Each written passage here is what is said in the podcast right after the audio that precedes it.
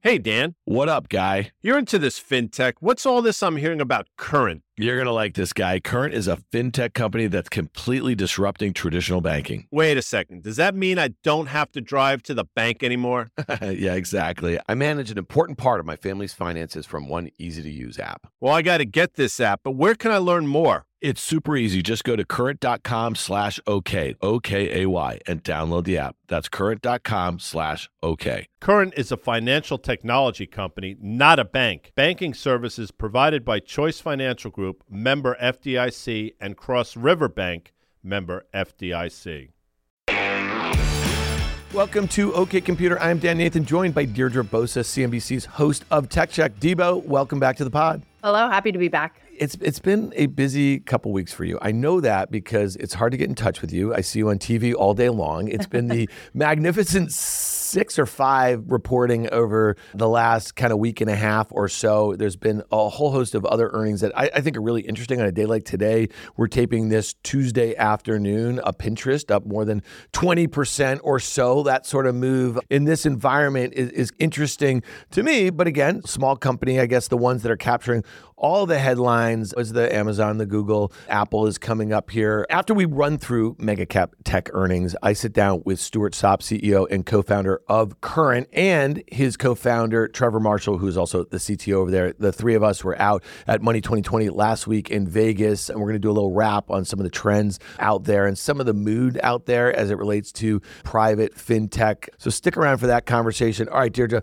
let's get into it. I think the big one that kind of caught most folks off guard in, in the public markets was Amazon. I know this is a, a, story you've been tracking fairly closely. We were on Fast Money the night of the report, and at the time, the stock opened up. The quarter was good. A lot of the, the kind of margin stuff was pretty good. I, I think retail, again, is a, a theme two quarters in a row that a lot of investors are excited about. What were the things that really stuck out for you? Because that kind of six or 7% gain on Friday afternoon, the follow through into Monday, this one just feels like that down 17, 18 15% into the print set it up where it wasn't going to take a whole heck of a lot for this thing to bounce. So, curious thoughts, takeaways, and this is a bit of an outlier in the mega cap tech space over the last couple weeks. Yeah. And let me step back a moment and say that this has been sort of a strange earnings season, right? The way I characterized it going into it was the economics of AI versus the promise of AI. And the second half has been more characterized by show me the money, show me where you guys are going to bring in the money through artificial intelligence. And in that sense, the disappointing mega cap was actually Alphabet or Google this quarter, even though I thought that those results were very good. It showed a resilient,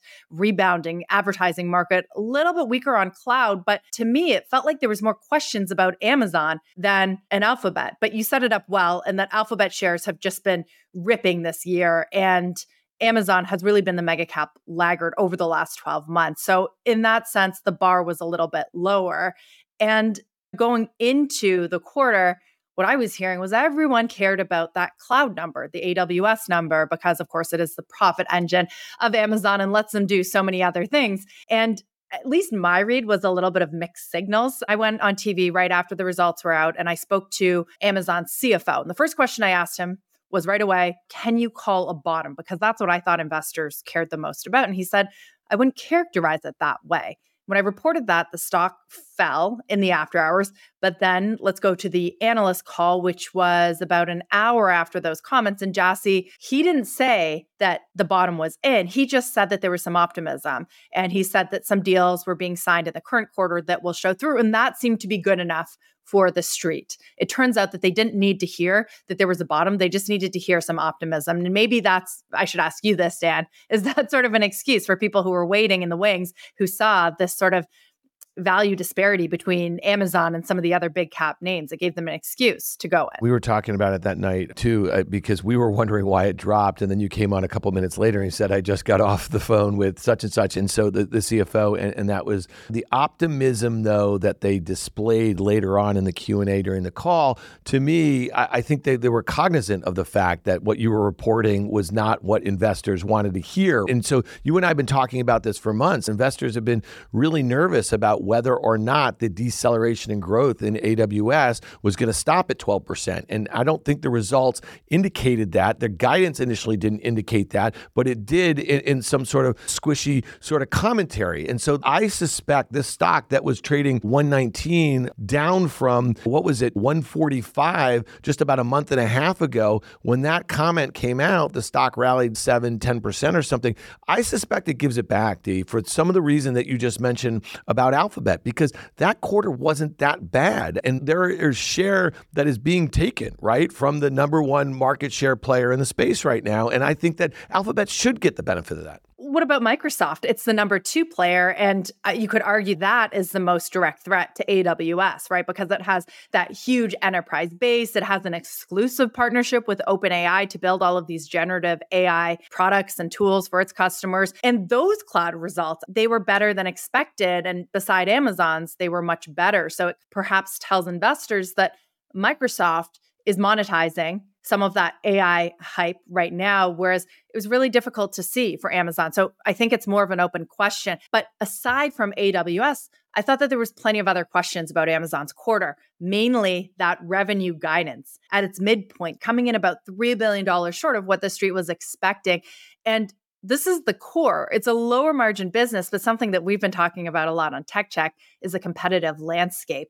And if you're heading into the blockbuster holiday season with revenue less than the street expected, who's taking that revenue? Is it possible? I don't know. I'm just speculating here. Is it possible that the rise of Temu and Shein and TikTok shopping is going to start to encroach on Amazon's core business, the e commerce platform. And it's a point that was raised by some of the analyst notes the next day as well. I think Bernstein put it well. He said three questions that Amazon needs to answer. One, AWS, still an open question. Temu, that's the biggest question. What is the competitive landscape? And the third question, which I think Amazon did answer on the very positive side this quarter, profitability or operating income blew that number out of the water. And this is about as profitable in Amazon as we've seen. So that could be providing the Bulls some reason to get back in. So two quarters in a row, better than expected profitability on the retail business, and just if everything that you're tracking about a consumer to me just says that that this Q4, this holiday season is probably as good as it gets in the near term for Amazon. And then to your point, you've been reporting on the Temu effect. If those apps and those products and services are to gain some steam, and, and there's a handful of, of, of those social gamified sort of things, what does that mean on the edges? So to me, I think that's something that makes a, a ton of sense to be focused on, but I would expect Amazon to give some of that back. I want to go to Microsoft for a second here because tomorrow, I mean, by the time you're listening to this, Microsoft will start charging for that Copilot 365, right? With the AI tools. They announced the pricing of that back in July. That happened to be the day of the all time high for Microsoft. It had sold off to its lows, I think, last month, about 15% from those highs, which was considerable in a way. And so now this is where the rubber hits the road. To your point, the way you set it up is if these companies don't demonstrate how how they're going to basically be able to monetize all the investment, not just the investment Microsoft's what 13 billion into OpenAI, but the cost of compute and, and the list goes on and on, right? Like then at some point, does it become a bit of a headwind? And, and we just won't know that for a couple of quarters, which is one of the reasons why I thought Microsoft initially had that up few percent, gave it back the next day, and it's basically trading about where it was the day that they reported. So I think the jury's still out, trading about 29 times this year, 26 times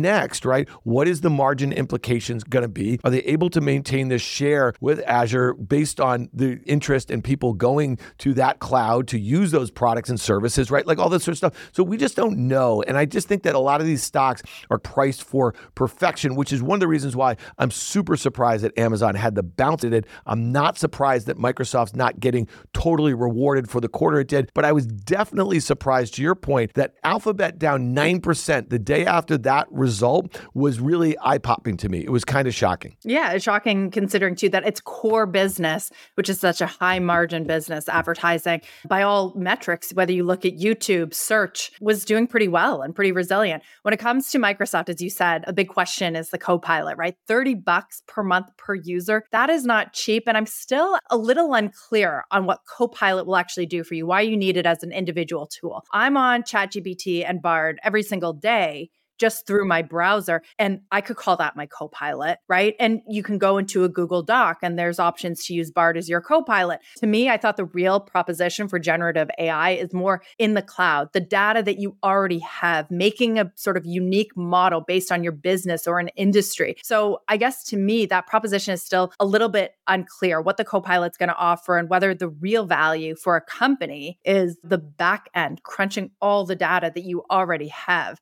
The journal I think reported this week that Microsoft was giving away Copilot for about 10 bucks per user and losing $20 on average or as much as $80. So we'll see. I mean, there's lots of questions. This technology has to go beyond chatbots to really prove its disruptive quality.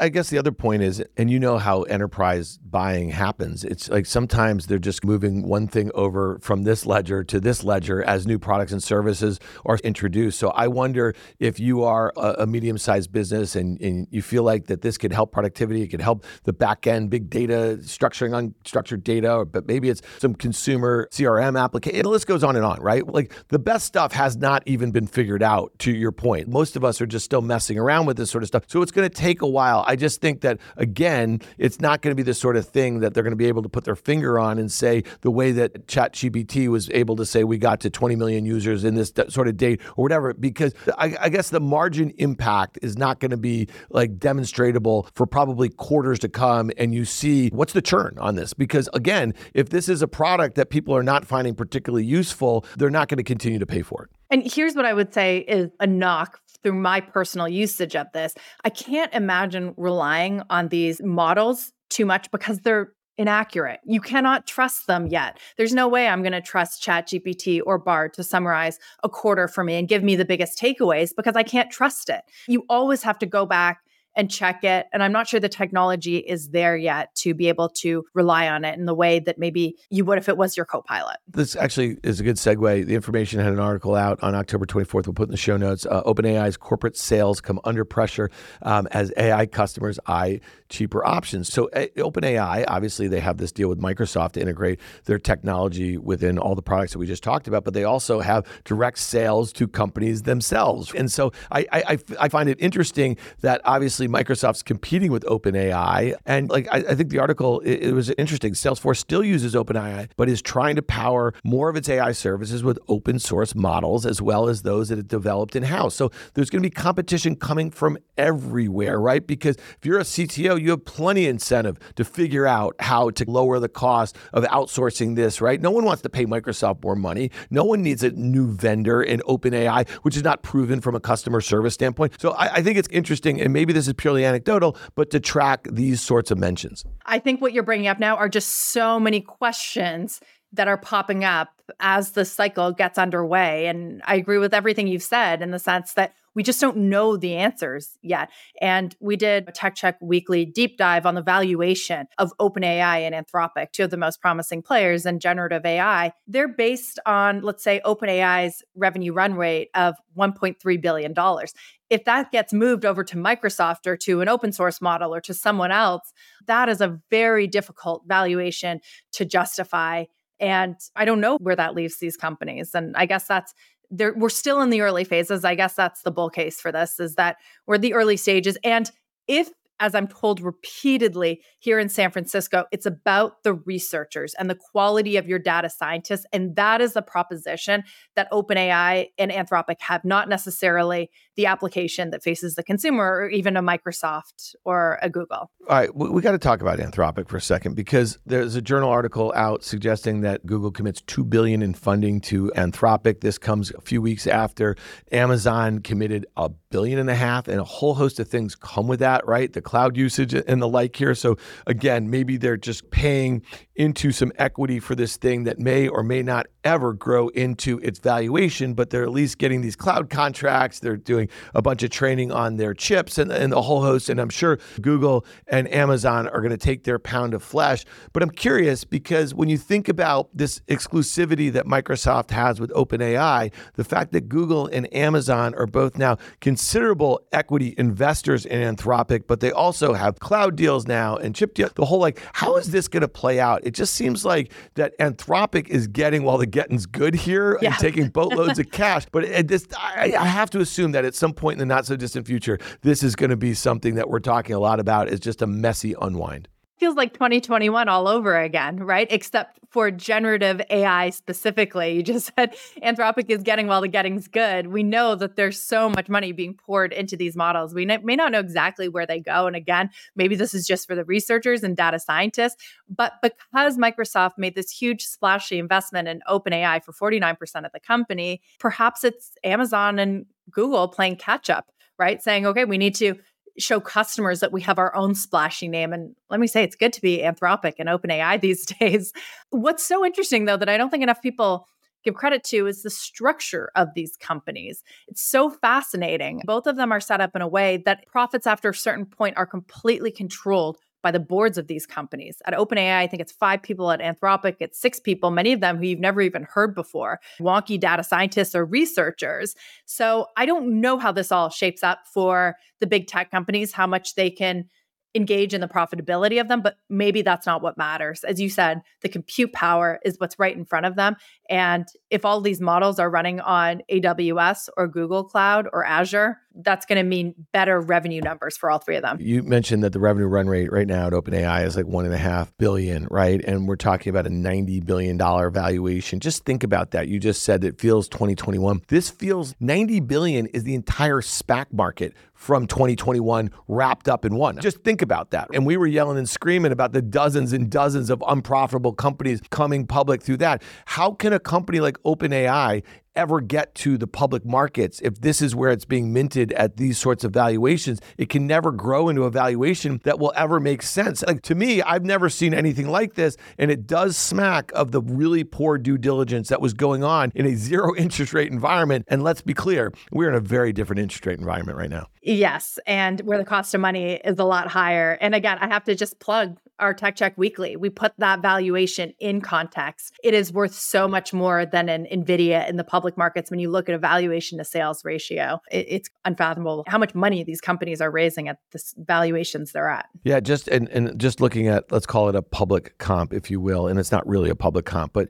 Salesforce has $195 billion market capitalization. They're expected to do $38 billion in sales, and they have a 78% gross margin. Okay. So that is a very profitable company right, on the sales that they're doing. So think about that. Okay. OpenAI right now at a billion and a half dollars in sales has little less than half the market capitalization or the market value. Now, granted, that is in the private markets here, but to me, something seems a bit out of whack. And when we talk about bubbles, bubbles can continue to inflate for a very long time. But when they burst, man, and you know, the other thing is, I'll just mention this is like the last private company other than SpaceX that had near a $100 billion value was Stripe. And, and we know that early this year, Stripe got marked down 50% to somewhere 45 or something like that. To me, it's just interesting. All of these big public companies tripping over each other to invest in these companies, but also you're seeing all these SPVs and all these private VCs like deploying capital at valuations that we have just not seen in a very long time. Everything old is new again, right? We end up where we are. However, I would say maybe what's different about this time is that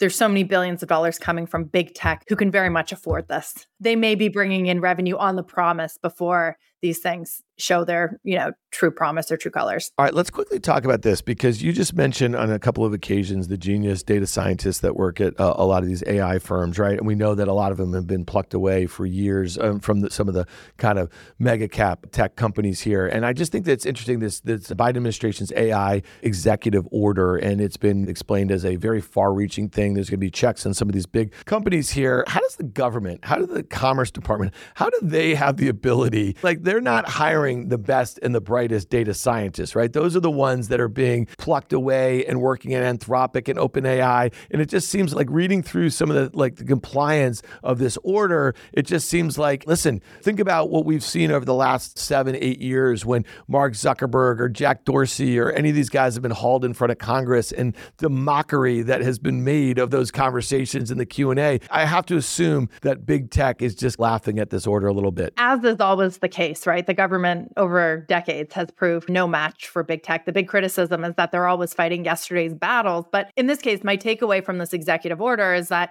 the Biden administration wants more transparency.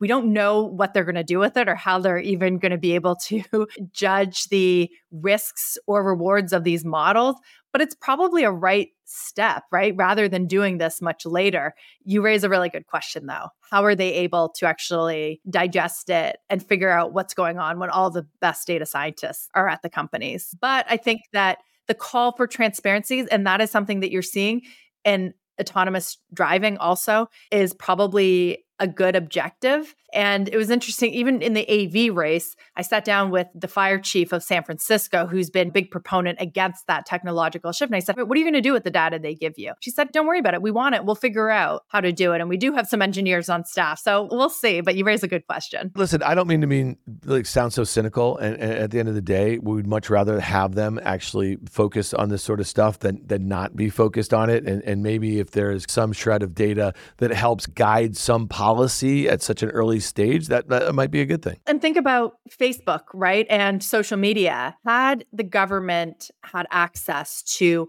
all the data, maybe they could have had social scientists looking at it, right? Who knows? Maybe you actually need to get away from the researchers and the data scientists, and you need to really see its effect on society. So I don't know. I don't know what they're going to do with it, but it's probably good that they're looking at it at these early stages. Here's another one um, that I thought really caught my eye, and it's actually weighing on NVIDIA's stock here. The Wall Street Journal had an exclusive report. You saw this today. This is October 31st. Um, that $5 billion of China's orders of NVIDIA's advanced chips, right, that go into train these models, these generative AI models and the like, into the uh, supercomputers and the data centers and everything like that. They could be in limbo, as the article says. And it's interesting to me that this stock is down below 400 um, for the first time in about three months. It traded as high after they reported their last quarter, I think 515 in the aftermarket. So it's definitely in the throes of, of a bit of a sell off here. We talked about this on the pod. There was probably double and triple ordering ahead of these export bans, in the, but it really does seem like the Biden administration wants to sharpen their pencil a little bit on this because we know NVIDIA tweaked some of these chips and they were just really workarounds to get them into the Chinese market. But there is considerable national security concerns right now. And we know that these things end up in the gray markets and everything like that. But how do you think about this? Because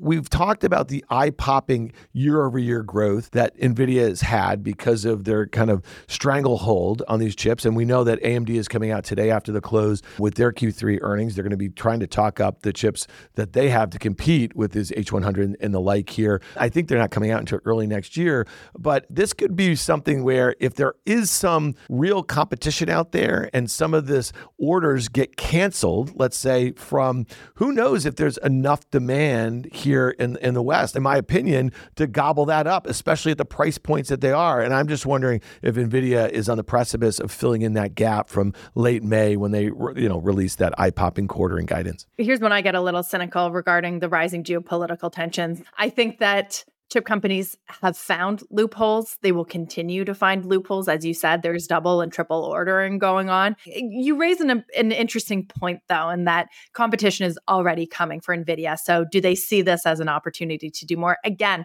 I'm skeptical on that also. Google, Amazon, they're trying to create their own chips as an alternative. And we still, aside from really qualitative commentary around it, we don't have cold hard numbers. I'd like to know who's using these chips. They're unlikely to be able to sell to China as well. Again, it's just the promise of NVIDIA, and it's so much more than a hardware company. They're creating an ecosystem around generative AI. And that's something to keep in mind is that while everyone's trying to catch up on the hardware, it is creating that ecosystem that's going to outlast the next company that's able to produce a powerful chip for generative AI. Well, I just wonder as we spend more time listening to the end customers talking about the cost of compute and their ability to pass through those costs and commercialize products where they would be able to monetize this, I wonder that a, cheaper chip, AMD is going to compete on price. They're not going to have a better chip, right? So at some point, that is really going to put a dent, in my opinion, in the NVIDIA story, at least in the near term versus expectations. All right, last thing, Dave, before we get out of here, let's talk about Apple because there was a tech check tweet with your picture on it doing the reporting.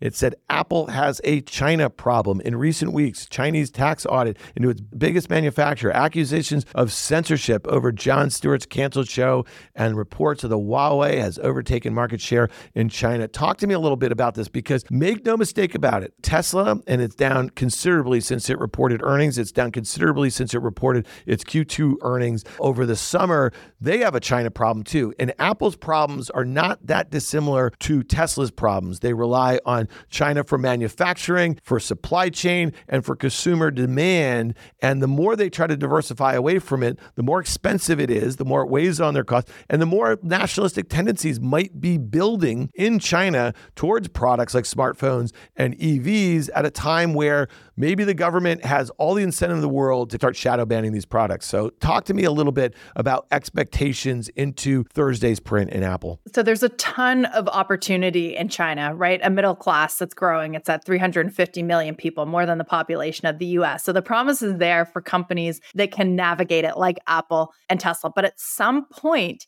gain that market and you do really well in it, and it becomes a liability because you cannot control the Communist Party, and the Communist Party loves their own homegrown players to ultimately win. So if you get too big, there's always the risk that they smack you down. What you're referring to is our Tech Check Weekly piece. Again, it's another deep dive into all the risks surrounding Apple in China and how we got here. There's some really interesting tidbits like Apple CEO Tim Cook, his relationship with Terry Gou, the CEO and founder of Foxconn, goes back decades. And that's what made Apple so successful, not just in China, but as a whole, because of that supply chain, that famous supply chain. And it feels like in recent years, Apple has been a little bit more shielded from the blowback from geopolitical tensions. But this year feels like there's been a little bit of a tipping point. You had the communist government limiting government officials' use of iPhones. You have more scrutiny at Foxconn. You have Huawei, right? And I, there's got to be more to that story than just they created a phone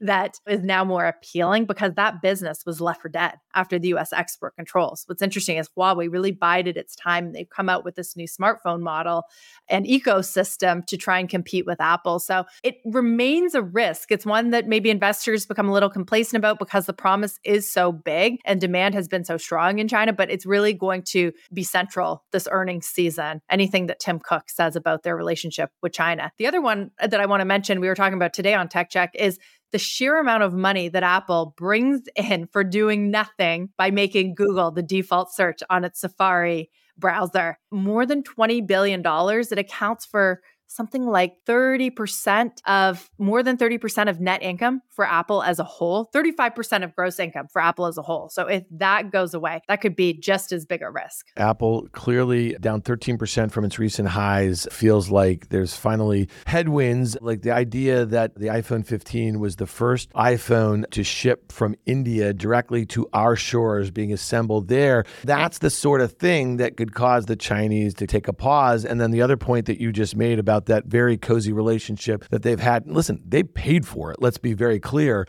with Alphabet, with Google o- over the years, but that's something as they find themselves competing more and more. Alphabet has a lot of leverage there. So to me, I agree. This is a stock trading. I'm not saying I agree with you that you think this is expensive, but trading at 26 times expected earnings growth of, let's say, mid to high single digits on mid to high single sales growth. And everything that I think about this has been a very stable gross margin business, especially as they've been growing their iOS installed bases. I think it's above 2 billion right now, right? So that kind of mix between their hardware margins, right, and the higher margins that they've had for services, it's imperative that they continue to grow that installed base. But if reshoring, right, and some of these other costs are going to start to weigh on margins, that's going to weigh on the stock. It's still up 30% of the year. So down 13% to me could just be getting started. But again, maybe you have a little bit of an Amazon reaction if the results and guidance aren't as bad as some feel because sentiment seems pretty poor in this name at the moment. And then you take into the account too the fact that it's not even growing, right? the one mega cap. Uh, I got you. All right. Well, listen, Debo, I really appreciate your time today. We covered a lot of ground, and I hope to see you back next week. We will see you all on Tech Check. We will make sure to put those deep dives in the show notes. So thanks a lot for being here. Thanks, Dan. Stick around for my conversation with Stuart Sopp and Trevor Marshall of Current.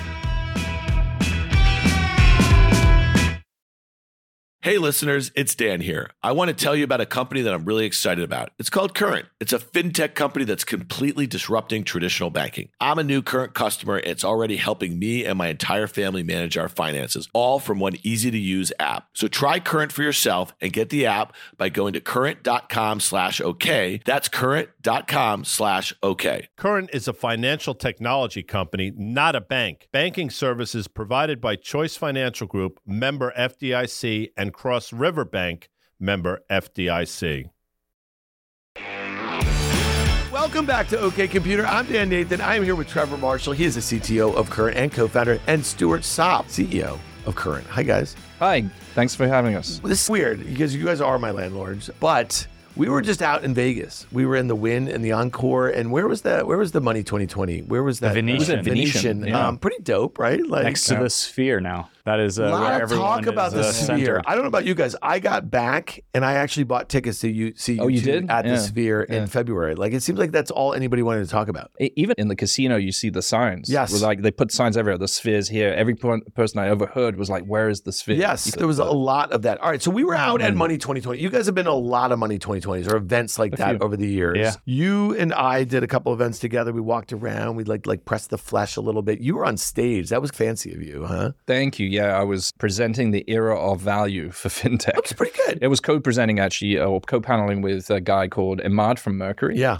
and Lucinda from Axios, who moderated the panel. Yes. And so, yeah, generally talking about the structure and how funding markets have changed, how compliance has changed, basically how fintech has changed since the bull market is probably over. Listen, we want to talk a little bit. There's been some stuff in the public markets that doesn't feel particularly great in fintech land in general, but it feels like when I was out there, it felt like there was a lot of optimism. Is that Mm. fair to say? Do you guys feel that way? the way I would phrase it, yes, but I think more optimism than I th- thought would be there. Yeah. So coming out of 2022, you Yeah. think there's going to be no investors and everyone's head head between their, their legs or Yeah. between their tails. And like when we got there, it was interesting about how many investors, different investors actually, more longer term, longer horizon type investors. But there's a lot of people trying to do stuff. Uh, Collaborative in a way. collaborative Yeah, yeah. and just in the spirit of it reminded us a little bit of the old days. when Yeah, were more informed. Yeah. Optimism, less hype. Yeah. Yeah. yeah, that's Um, right. So let's talk about the era of value. I was there. I, I, I saw you and Immad from Mercury, and so like you guys on the panel had a very collaborative sort of nature. It felt like Lucinda, who I think is a great journalist, she was trying to do what journalists do, like Yeah. get to where are we in this kind of phase here. And I think you guys have actually had a very measured approach. I knew you guys in 2021, and things were getting a little over their skis. I think everyone could feel it. Even investors felt it. And I want to bring that back to at some point what's going on in and around the excitement around AI. But let, let's focus mm-hmm. on Immad at Mercury. He's serving a different client than you are. So, so let's talk about where you think like somebody who's servicing the fintech community mm-hmm. and founders and, and where you guys sit, because we've spent a lot of time talking about your customer base in, mm-hmm. in a way and like what you guys can do for them. And I feel like there's a really good inflection point coming now because where rates are, where inflation is, and, and we've talked about this. Where is the error value? Where are we right now in this thing? The way you think about this? Yeah. So when we were talking a panel, I think the thing that affected us both, that you should get him on this podcast at some point. 100%. Love great. for him too. Yeah, and he's business, uh, B2B uh, fintech. And so the thing that affected both sides from a consumer and a business point of view has been the compliance. The compliance levers have been pulled. There's much more focus on the issuing banks and rigor around what they need to do. And also BaaS in general, mm-hmm. which is a real derivative. You might imagine having an issuing bank and a BaaS provider. And you can imagine the real customer is something like four levels down mm. from where the FDIC can really see anything with clarity. And so I think a lot of focus on tidying up all that's something that's affected all of us. And, I- that really is in the yeah. wake of the SVB and, and the banks that failed in, in earlier in the year. Yeah, I think it went from crypto and SVB, Right. right? So SVB definitely benefited the B2B fintech crowd for Yeah. sure, right? Like it was a major tailwind for them. And of, of course, JP Morgan and Citizens and everyone else. How, how are you like?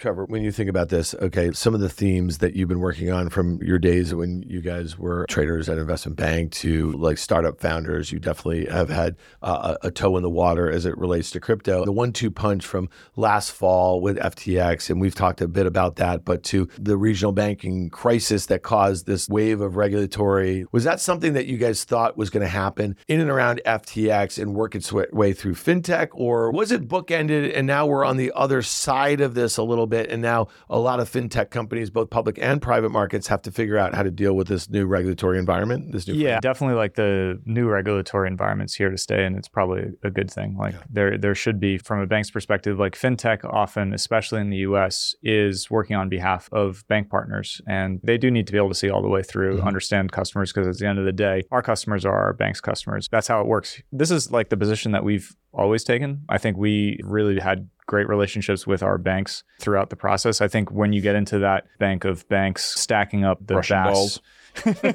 yeah, when you start stacking the BaaS providers on top of each other, I can see like how the clarity around roles and responsibilities can become murky. It's it definitely can be done. There's definitely good ways to do it, and there's definitely good providers out in the market doing it. But I do think that the way that we've approached it and the way that some of the others have approached this, where you really engage directly with your sponsor banks, provide sort of the technology solutions, the compliance solutions, the oversight solutions in partnership with the banks is just a far more efficient strategy so that we can really just focus on technology and delivering the product and not get dragged down into like all sorts of data connections that become very complex. We spent a lot time talking about the macro on, on our pods, Stu. You've been yep. on Fast Money, and it, I think you're coming on later on this week. And, and it's always interesting to us because we spend a lot of time thinking about how the rate environment affects valuations in the public markets. And you are able to, through your customer base, give us a sense of like how higher rates, inflation are uh, affecting your sort of customer. Putting that macro hat mm-hmm. on, though, and I, I think that goes back and forth. You just referenced, let's say, a company like Mercury that was maybe the beneficiary beneficiary of SVB and some of these others going down. How do you think about, again, in this inflationary environment, in this macro environment, how is it affecting your mm-hmm. customer mm-hmm. right now? And how does that inform the stuff where you sit and the products that you need to build? I know that we've spent some time on credit building and, and the build card and the like here. You mm-hmm. guys obviously have a high interest savings account. Talk to us about the environment right now because we're mm-hmm. on the doorstep of the Fed's second to last meeting of this year. It feels like there's going to be a hawkish pause. Like some of the data still feels hot is on the mm-hmm. eco- economic front, but they're not ready to say we're done raising interest rates. I don't think they are. I think the big thing that ties this all together at Money 2020 and for our customers is the cost of money is just materially higher. Yeah. And we've never seen the cost of money go in this direction so fast and so far. And I think we're just about to find out. Like it's been a year and a bit since they started, right? Yeah and cost of money is higher. And so, what does that mean for our customers? Our customers, primarily working class, living paycheck to mm. paycheck, right? Primarily, of course, we bank a whole bunch of different people. There was a CFPB report out. I think it was like this week, and it said it finds credit card companies charge consumers record high amount of dollars, 130 billion dollars in interest and fees in 2022. Yeah. That is only higher in 2023. Record profits from credit card companies. Now, what you're seeing there is cost of money is higher. People, inflation is very high, obviously, to deal with that. Uh, the cost of money is there to deal with the inflation.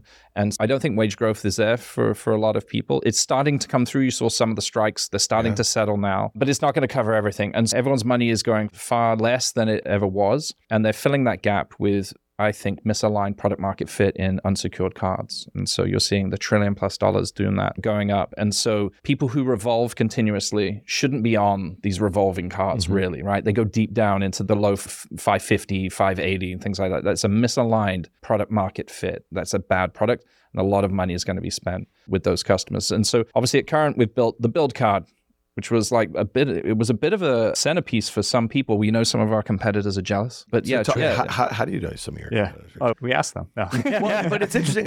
So trevor i want to hear that because you just mentioned this uaw and it seems like a coup for workers right now for the first time in a long time. So what did they get? They obviously got uh, an immediate increase. I think like in gm it was like 11% increase and it's going to increase up to 25% in over comp, four years over four years yeah. or something like that. But they also got cost of living adjustment sort of thing. So like Trevor, when you think about building these products, and again, you just mentioned, Stu, you've never seen rates go up this fast and, mm-hmm. inflation go up this fast. So when yep, you talk yeah. about some of your competitors being jealous about the product set that you have right now, it seems like maybe the worker, maybe your customer all of a sudden is in, in, a bit of a good spot as it relates to the product offerings that they can have relative to the things that exist in the current financial environment with these revolving cards at these rates that are should not be used. Yeah, like Stu said, it's the wrong tool for the job, yeah. and that's basically when you have a hammer, everything's a nail situation. And so that's where fintech comes in. That's where we should come in, which is create new products, create new tools, create new ways and solutions for people to achieve the outcomes and that they are looking for, which is ultimately a better financial health and, than what they can get from other places. Traditional banks just can't come down into where most people are there is that reality of inflation is high and wage inflation is not. A lot of our customers are continuing to struggle. And so they need something else that comes to them, not stretching themselves towards these products that ultimately will leave them into a larger cycle of debt that will have a pretty tragic conclusion naturally. But we talked about this from a multi product banking solution, because I think this is really important to that answer. Again, if you're a hammer, everything looks like a nail. That's not the approach that you guys have taken of serving your client base. Yeah, exactly. And that, this is where we've had to come in, which is we created a stack that can actually create and serve different products at mm-hmm. once and allow the data between all of these products to come together and actually increase the personalization of knowing, hey, we can actually do earned wage access for this person, mm-hmm. not using the data that a lot of these customers are credit invisible. Many of our customers don't even have credit mm-hmm. scores either because they haven't had access to it in the past. They're relatively young. But how do we give them the tool, the liquidity tools that they need in certain cases? How do we give them the savings account that they need? Mm-hmm. In other cases, how do we give them faster access to their paycheck in other circumstances? We've looked at what are the customer problems and then we've built out the solutions to those problems based on the problems, not based on we have this, let's sell more of this and try to get people to use this. Yeah, so let's talk a little bit because again, on the other side of everything that went down in March and April with these bank failures, there's going to be increased regulations. We talked a little bit about mm-hmm. compliance. How is some of at least the proposed regulations? How are you guys thinking about that? Like how how is fintech, these challenger banks in, in general, let's let's lump a, a, lot of them together. Does the nimbleness actually let you guys evolve much better than some of these incumbents? I know that obviously the incumbents, they have huge regulatory frameworks and they have huge teams dealing with this and they've allocated lots of resources to do this, but that also gives them actually more incentive with all the junk fees and the stuff that exists. Does your nimbleness give you an opportunity to disrupt in some ways? Always but I don't think nimbleness around compliance and regulation is an advantage. Mm-hmm. It may have done in like a previous decade mm-hmm. or something like that, but certainly not over the last few years. We've staffed up in, in our compliance department. We've tried to really beef up and be on the front foot. We want to be on the front foot and asking our issuing banks, what can we do better? What do we need to do so that we're doing everything that the regulators may or may not want? I think at this level, we get audited from various regulatory agencies via third parties from our issuing banks. And when you have an abstraction layer like Trevor and the team have built, mm-hmm. you have multiple issuing banks, it's multiple audits. Mm-hmm. It's, there's a lot of stuff going on there, right? And then you have the visa audit, and then sometimes you have the, the federal audit and things like that. So I think when it comes to fintech, we are used to being checked right? We are used to it. I think there's this misnomer in the market that there's sort of Wild West situation. It is not. I do think, you know, for some of these banks and BaaS providers, there was some maybe going fast. And so that they're, they're tidying that up. And I think that's related to FTX. It's related to the SVB crisis and things like that. This is welcome rigor from the regulators. And I think, look, they're, they're trying to make sure that America and the consumer is safe and we're all about that. We're consume, Americans consumers first. That's what we're trying to do. Mm-hmm. We're trying to give as much value, take as much of the middleman value that you see in those fees and all that inefficiency that you see in the traditional banking system, and we're trying to transmit that value back to the consumer through efficient tech, legal, compliant tech. That's what we're doing. Yeah. And so when, when, you think about just through the lens that I look at a lot of this stuff in, in, the public markets, fintech has been a space that has had a really tough go. Mm. And again, I think a lot of it has to do with the fact the uncertainty in and around, um, you know, the bank failures mm. and who is likely to make it, the increased regulatory costs associated with that, the speed in which interest rates, these are all things that we've been chatting about for a while. But then this week, I look at like a company like SoFi has a really good Doing set well. of results yeah. and they were able to upgrade their revenue guidance. And I, I obviously it was a bit of a headwind, the student loan payment issue, and now that's back on the case. It gives them the ability to lean into some of these other areas. How, how do you guys think about that again? Do you think, at least in the public markets, PayPal is a great example? And Trevor, you and I a few weeks ago talked a little bit about the payment sector and some of the challenges that exist there, really just from like these have been very profitable businesses, yeah. right? But the public market investors are not rewarding them anymore just for that. So, how are you guys thinking about what, let's say, in the public markets a little bit, and how might that inform where we are relative mm. to a bottom in the private markets? I got one section. Maybe Trevor can yeah. follow on after. I think the clearly payments are being punished. Yeah. You look at Adyen, PayPal's more of a payment. Worldline. Yeah, Worldline. Yeah. And they're all like getting absolutely destroyed. And so I think that's one sector that the public market analysts uh, and investors are, are, looking at. I think SoFi is different. Obviously, the tailwind has been it's been a headwind for three yep. years or whatever it yep. is. But the tailwind has been obviously students now repaying. But in that time, they were forced to diversify their portfolio, their revenue streams, mm-hmm. to broaden out. Went into short-term lending, into some earned wage access stuff, BNPL, bought a processor. Mm-hmm. Now, if you look at current now, they're after a more affluent yep. demographic like this, well known strategy for them. If you look at current, we have similar things, right? For everyone 620 FICO and below, mm-hmm. current solves. Everyone 620 and above, SoFi solves. So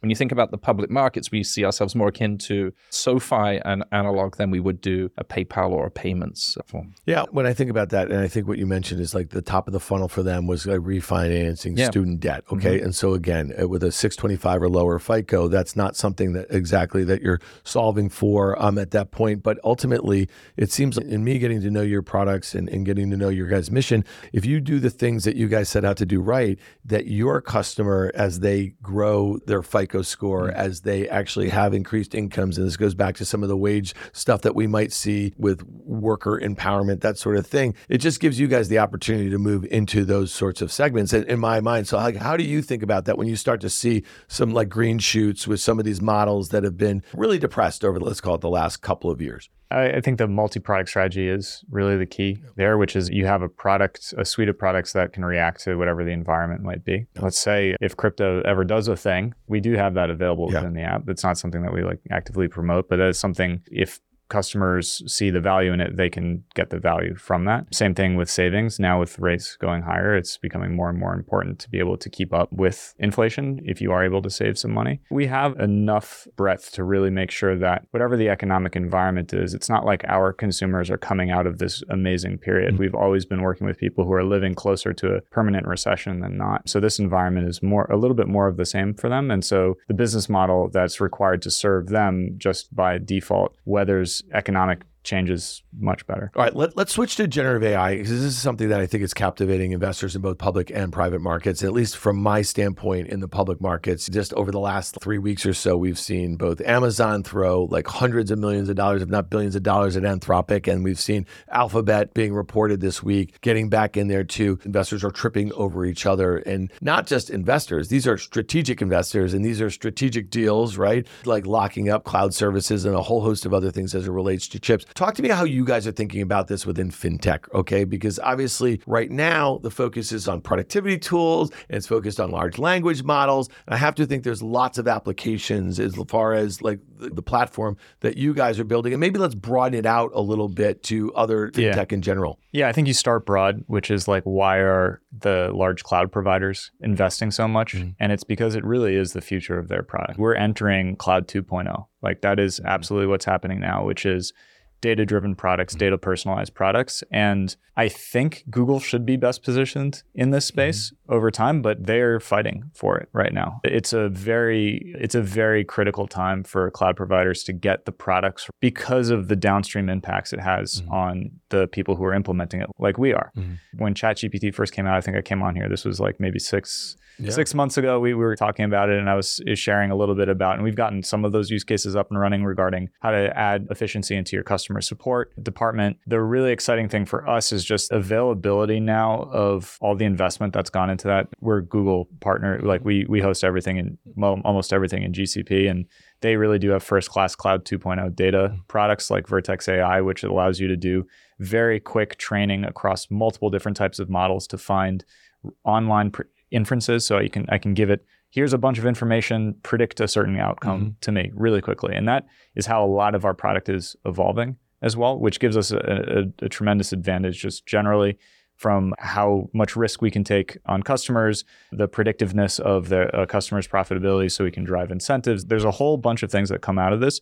But upstream, from that is the cloud providers having that product mm-hmm. available and having the best in class. So this is definitely a fight. Like it's a justified fight. Okay, so let's say 18 months ago, okay, you're accessing GCP, okay, and you're running these basically like you're running this process to evaluate mm-hmm. this customer and the credit you want to mm-hmm. give them. Mm-hmm. Now, okay, so using let's just say this advanced model, okay, how much more is that costing you to do that versus let's say 18 months? The amazing thing is that like the stuff that we're actually adopting, there's some LLM stuff, yeah. like in the customer service side, which is really just these general models that cost hundreds of millions of dollars mm-hmm. to train and mm-hmm. all these things. But there's actually just the machine learning of your own data against the outcomes that you're trying to predict. And the investment that's going into the LLM side, so the Gen AI mm-hmm. side, is having just a tremendous amount of second order benefits into the other types of products that these cloud providers offer.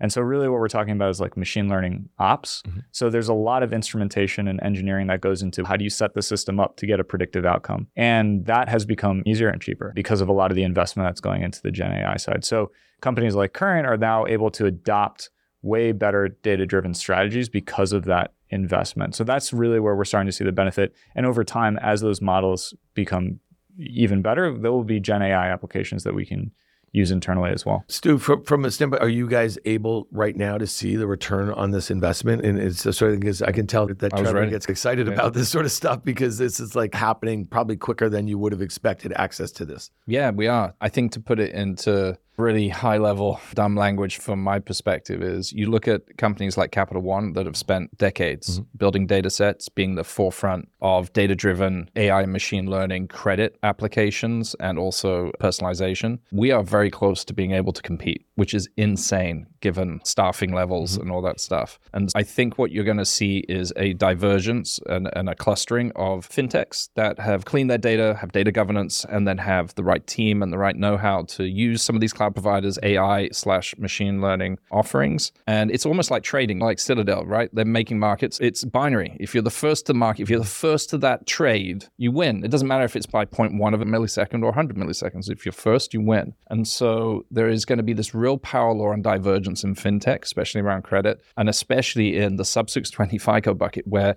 it's behavioral, right? There isn't, there's thin or no file, right? And so there's a ton of data you have to feed it and can feed these machines to get behavioral feature stores up and running so that you can be very efficient in how you grow and how you offer the right kind of products and the right kind of money to these people. So we're both super excited for like mm-hmm. basically the same reason. There's a yeah. definite Venn diagram here of jointly being excited, and you're going to see this real separation. Current is uniquely placed over the last eight years from what Trevor and his team have built to take advantage of this and to be at the forefront compared to almost anyone else. Listen, guys, I really appreciate it. It was great being out there with you. I appreciate you being here with us today, and I look forward to checking back with you in the very near future. Thanks a lot for Thanks. being here. Thanks, guys. Thank you. Thanks, Dan.